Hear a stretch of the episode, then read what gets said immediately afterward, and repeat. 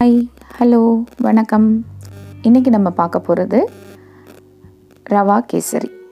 ரவா கேசரி செய்கிறதுக்கு தேவையான பொருள் ரவா ஒரு கப் சர்க்கரை ஒரு கப் தண்ணி ரெண்டு கப் தேவையான அளவுக்கு நெய் ஒரு சிட்டிக்க உப்பு உங்களுக்கு பிடிச்ச ஃபுட் கலர் என்ன கலரோ அது வாசனைக்கு ஏலப்பொடி ஏலக்காய் பொடின்னு சொல்லுவோம்ல அது. இப்போ எப்படி செய்யலான்னு பார்க்கலாம். நெய் ஒரு மூணு ஸ்பூன் அளவுக்கு ஒரு வானலியில் விட்டுங்க. முந்திரி பருப்பு திராட்சை அதை நான் வந்து தேவையான பொருட்களில் சொல்ல மறந்துட்டேன். தயவு செஞ்சு கோச்சிக்காதீங்க. முந்திரி திராட்சை உங்களுக்கு எந்த நட் உங்களுக்கு ஃப்ரூட்ஸ் பிடிக்குதோ அதை நீங்கள் இது கூட ஆட் பண்ணிக்கலாம். ஆனால் ட்ரெடிஷ்னலாக நம்ம யூஸ் பண்ணுறது முந்திரியும் திராட்சையும் மட்டும்தான்.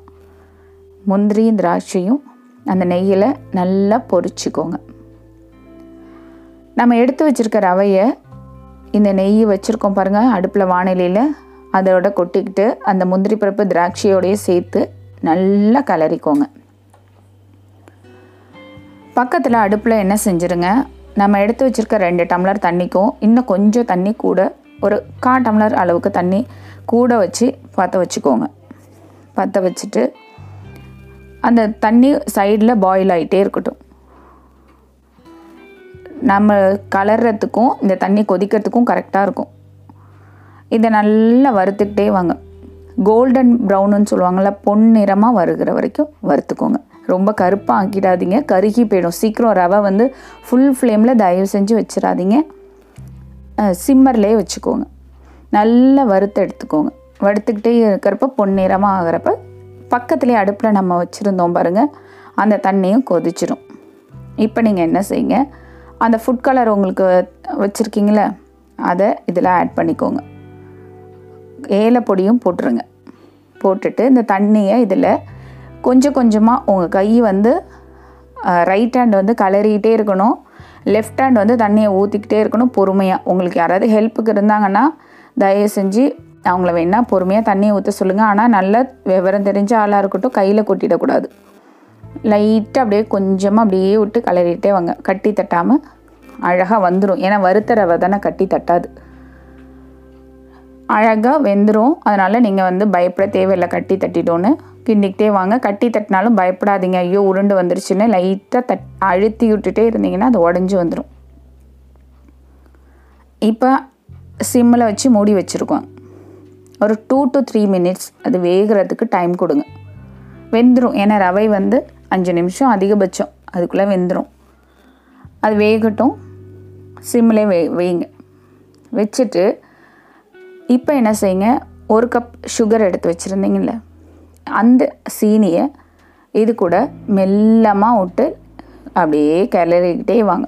கலர கலர அந்த சூடில் இந்த சர்க்கரை வந்து கரைய ஆரம்பிக்கும்.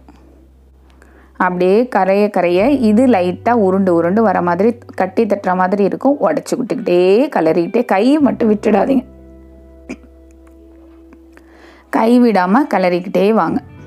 கலரி முடித்த உடனேயே ஒரு பதத்துக்கு வரும். அப்போ என்ன செஞ்சுருங்க? சிம்மரில் வச்சு மூடி வச்சுருங்க.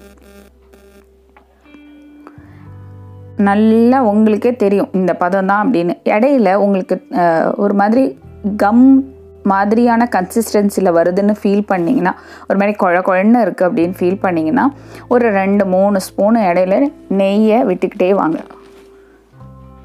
கரெக்டாக வெந்து மலர்ந்து வந்துடும் ஒரு சிட்டிகை உப்பையும் ஆட் பண்ணிவிடுங்க நல்லா கிளறி விட்டுட்டே இருங்க. ஏன் உப்பு போடுறோன்னு உங்கள் எல்லாருக்குமே தெரியும். எந்த ஸ்வீட்டாக இருந்தாலும் ஒரு சிட்டிகை உப்பு சேர்க்குறப்ப தான் அந்த ஸ்வீட்னஸை எடுத்து கொடுக்கும். இல்லை உப்பு சேர்க்கலைன்னா ஏதோ ஒரு குறை இருக்கிற மாதிரியே இருக்கும். இந்த கரிப்பு தன்மை இருக்குது பாருங்கள் அது போய் இனிப்பை வந்து தூண்டி விடும் அப்போ ரொம்ப நல்லாயிருக்கும் டேஸ்ட்டு மூடி வச்சுருங்க. நல்லா சுருண்டு வரும். அந்த பாத்திரத்திலே ஒட்டாமல் சுருண்டு அப்படியே உழுவும். அந்த பதத்துக்கு வந்தோன்னே ரொம்ப கிளறிட்டே இருக்காதிங்க. நான் சொல்கிறது அதிகபட்சம் அஞ்சுலேருந்து ஆறு ஏழு நிமிஷம். அதுக்கு மேலே வைக்காதீங்க. எடுத்துருங்க. ஒரு பாத்திரத்தில் மாற்றுங்க உங்களுக்கு பிடிச்ச மாதிரி டெக்கரேட் பண்ணணுன்னா பண்ணுங்கள் இல்லை ஒரு கப்பில் போட்டு உங்கள் ஃபேமிலி மெம்பர்ஸ்க்கு கொடுங்க.